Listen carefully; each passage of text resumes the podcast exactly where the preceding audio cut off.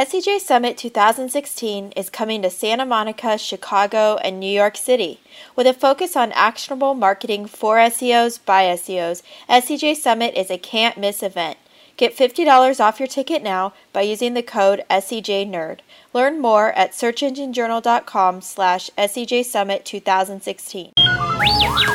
We're sitting on the most perfect beach in the world, and all we can think about is where. Where can I hook up my modem? Digital pimp, hard at work. Yeah, you apparently didn't put one of the new cover sheets on your TPS reports. So should we send it to first? Just a couple of people. The question is, who are they going to send it to?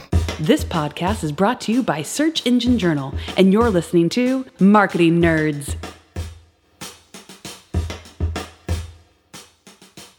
Welcome to Marketing Nerds. I'm Caitlin Rulin, social producer here at Search Engine Journal, and today we're joined by Jim Dicso of SundaySky to chat about the line between cool versus creepy and content personalization.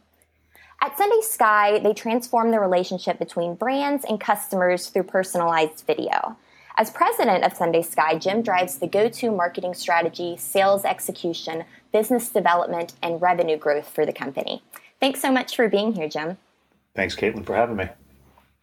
So, while content personalization is good because it provides each customer with individualized treatment, there is a fine line between this individual focus and creepiness. Um, to jump right in, could you first explain a little bit about content personalization in general? Like, why are more and more brands starting to focus on this?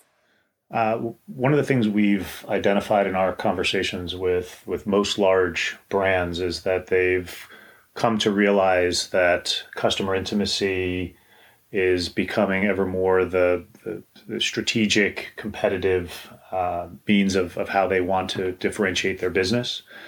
Um, and, and as part of that, being able to understand more about the individual wants, needs, and behaviors of the prospects and customers that they're looking to work with requires them to be able to deliver a, a more personalized experience as a means of acquiring them in the first place and then also retaining retaining and growing that relationship over time.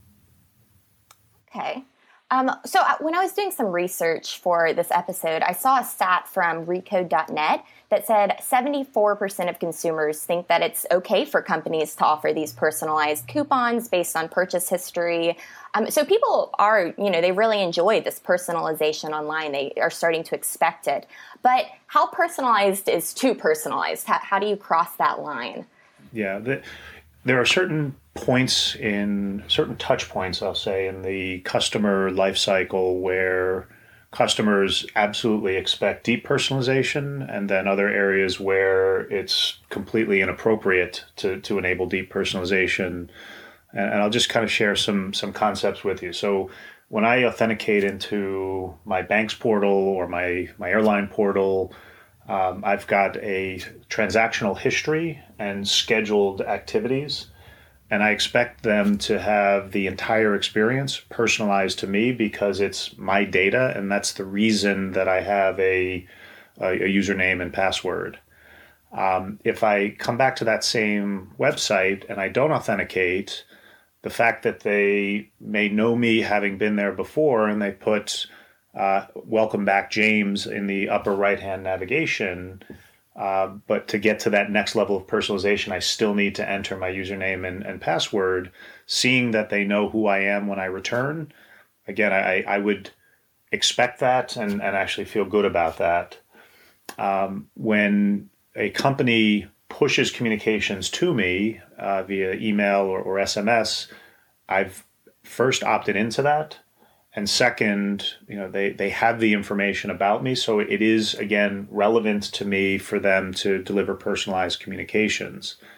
Um, however if i'm on cnn watching a news article or a news story uh, reading a news story or, or watching a, a, news video if they were to have a, a brand speak to me by name in that public uh, internet that that would be creepy because they don't have the rights to do that and and they don't have my permission to do that and that that would cause uh, i think that's where you start to get to that creepiness factor so in in those environments personal relevance is good personalization is bad mm-hmm. And I think you hit on like a really strong point right there uh, when you said that you have given them the permission to do it. You know, I feel like because we log into so much now, we do expect that level of personalization. Like, I want my brands to act like they know me. That's why I go to them. Um, and it's not so much like it's kind of the mom and pop mentality online because I can't just go into a store and have my cashier know me anymore or online anyway. But um, so I think that's really, really interesting. I've given them permission. Otherwise, it's like, okay, how do you know this about me? I know that you can find it, but you're kind of stalking me. Right. And I heard a, uh, a statement uh, from someone at one point where they said, if a brand is giving you a product or service for free, then you are the product. So, mm-hmm. you know, where for, let's just say Google, right? It doesn't cost me anything to search on Google. It they actually it doesn't cost me anything to use Google Docs. So there are a whole host of services that they're giving me for free that um, historically I have paid for or would pay for if it was a subscription service.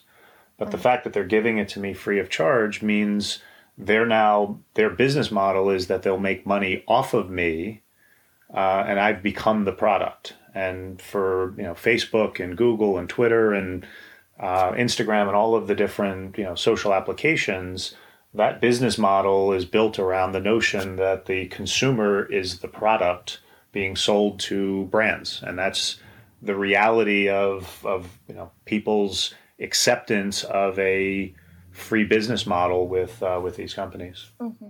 Yeah, that's a good point. Um, so what brands have you seen be really successful at this um, like kind of treading the line and not going into the creepy realm but doing content personalization really well one of our customers is atlantis resorts in the bahamas and they're one that i would uh, highlight as a uh, very effective um, user of personalized information to to try and engage their uh, prospective and and uh, planned visitors so if you book a trip to the Atlantis Resort, um, you know you'll, you'll, spend a fair amount of money. You'll give them information about who's going. So is it a family or is it just adults? Um, you may share some interest of things that you'd want to do while you're there. And they have a, a stream of communications post booking, pre arrival that are designed to help you get more out of your experience on the property. There's so much to do that you know they want to make sure that people realize all of the opportunities available to them um, before they get there, and then while they're there. Um, additionally, they capture information about why you're going and and in some cases what you did, and they use that as part of a follow up strategy. So you know, so Atlantis, when you uh, when you book a trip there and, and let's say it's for an event, whether it's a birthday or whether you have your wedding there or whether you go there for your honeymoon, um, they know that's why you came. And then they have outbound communications um, in the subsequent years. So a uh, an anniversary or a birthday uh, communication that says, you had a wonderful time here uh, four years ago for your honeymoon. We'd love to welcome you back for your anniversary and here's a uh, here's a special promotion for uh, for for return visitors. And so it's you know it, it brings back a, a, positive, hopefully a positive experience that I had while I was there for my uh, for my honeymoon. And the fact that they're offering me a special promotion to come back and visit on my anniversary, that's a that's a great touch, and it's it, it drives real value. Mm-hmm.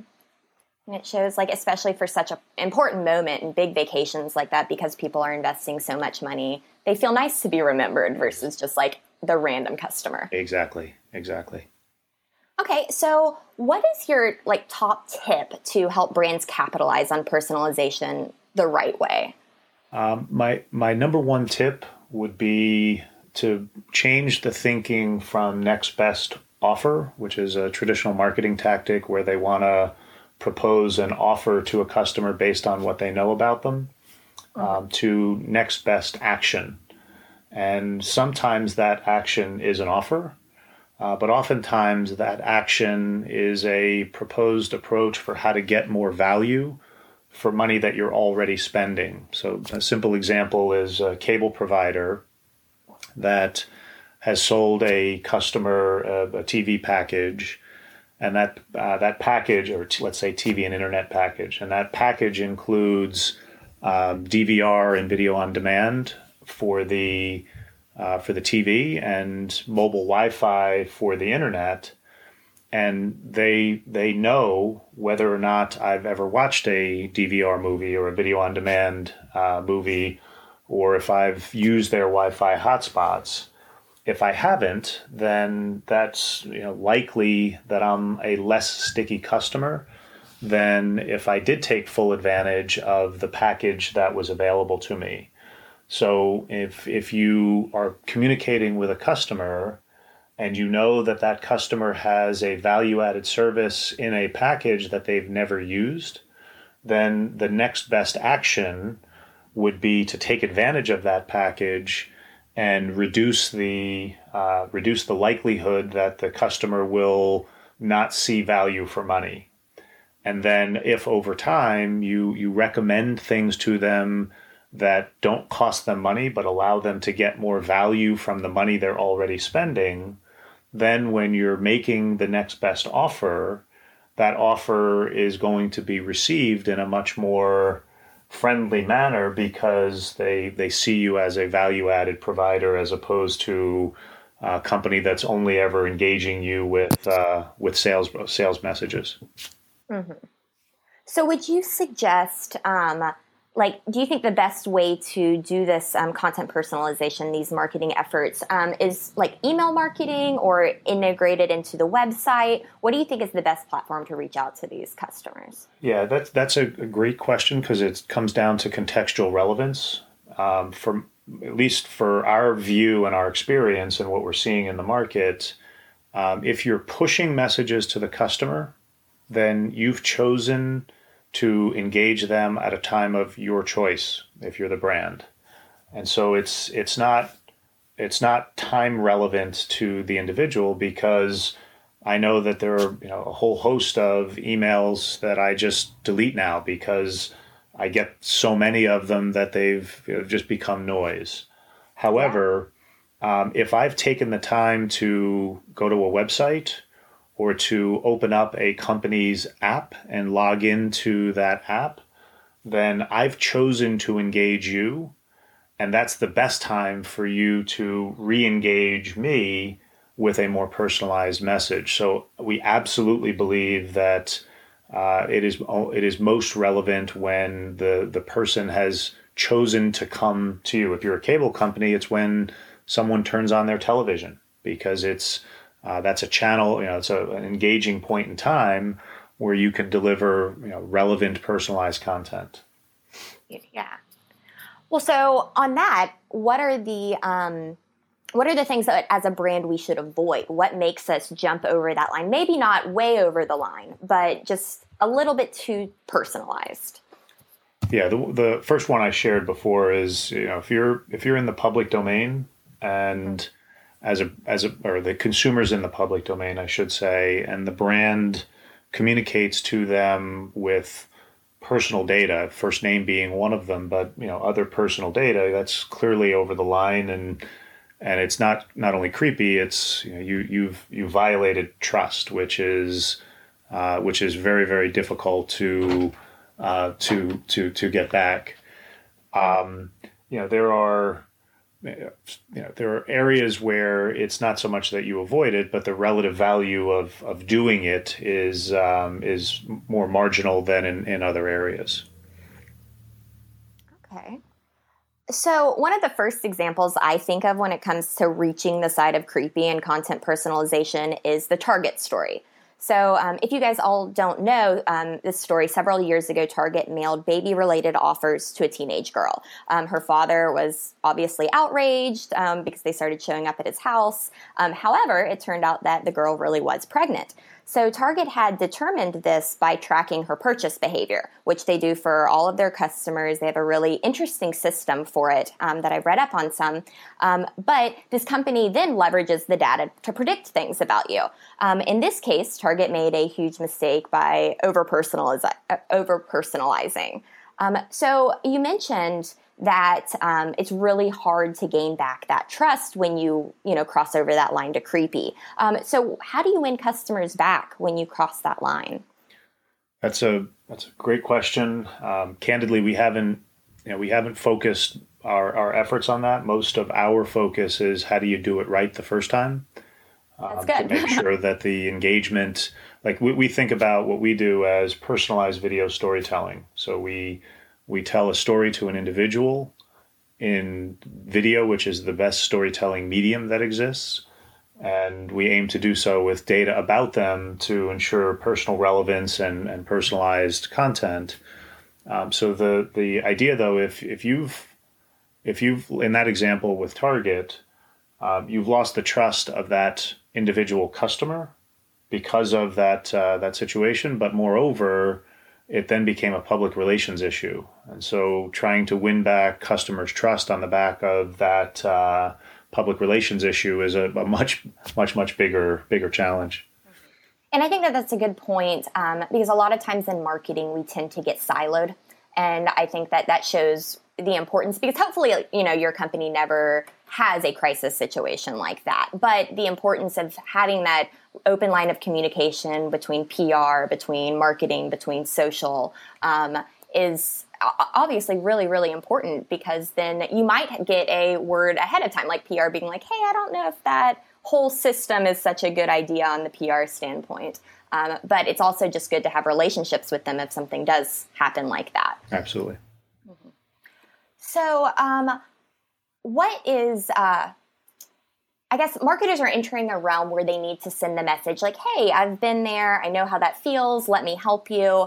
Um, in content personalization. So, are there any tools or just last minute tips that you'd recommend to help learn more about our customers so we can better do this as brands? Um, so, like specifically functional tools to, to learn more about customers. Um, not not so much a an area where I can comment. What I can say though is that uh, personalization, uh, content personalization, should take advantage not just of what you know about the profile of the person. So, you know, that I'm a, a married father of two uh, that's reached a you know, mid 40s, which is my, my personal profile, but to know more about my past behavior. So if I'm, you know, if I'm the customer of a cable company, as I shared earlier, and I have certain uh, certain ways that I use my cable package. Um, having the cable provider know that and be able to personalize content and recommendations to me that would allow me to get more value from what I already have, uh, I think is critical. So the the key question for a lot of uh, service based companies is how do you unlock the uh, the, the transactional utilization. So if you're a credit card company, how do you mine the, the transactional database so that you can recognize that I only ever use my certain credit card for travel related purchases and then be able to deliver me personalized content that recommends that I, you know, did I know that I could get uh, three, 3x bonus miles for using my credit card for purchasing groceries and gasoline. And so for, for me as an individual, there's a value proposition that the they understand that I haven't been doing something that I maybe should want to do. And so they're they're presenting me a message that's value added to me. And and so I want to hear that message. And the only way they can do that is by unlocking uh, my transactional history not just my personal profile. You know, whether I'm a you know middle-aged man or whether whether I'm a soccer mom or, or, or otherwise, which is a lot of what the personalization is today is segment-based personalization. Uh, but we think about taking it to the next level of of structuring your transactional data in such a way that you can also take it to the next level of depth and deliver one-to-one messaging that is uh, contextually and personally relevant to me at that moment in time. Okay. Well, awesome. I think you just gave me so much information. Um, it's such an interesting realm to me. Like I've, I've, read about it, and but haven't worked in depth in um, content personalization. And so I was really excited to to talk about this. Um, I think it's something that I mean we all notice, just whether we're a consumer or whether we work in marketing um, or content marketing. Um, so I thank you so much for joining me to chat about this today. Oh, it's my pleasure. I. Uh I, it's it's a it's a topic that I have uh, deep deeply personal feelings about. So uh, appreciate the appreciate the opportunity to share them. Oh yeah, those are always the best guests who really enjoy the topic. awesome. Thanks so much. Yeah, thank you. Bye bye. Thank you so much for tuning into Marketing Nerds. Our guest today was Jim Dicso, the president of SundaySky. You can learn more about them at sundaysky.com. As always, you can tweet us with any questions or comments at hashtag marketing nerds. Thanks to everyone who's left a rating or a review on iTunes. They really do help others discover the show. We'll see you next week. This Marketing Nerds podcast has been brought to you by Search Engine Journal. For more news, interviews, and how to guides from marketing experts from around the world, visit us at searchenginejournal.com.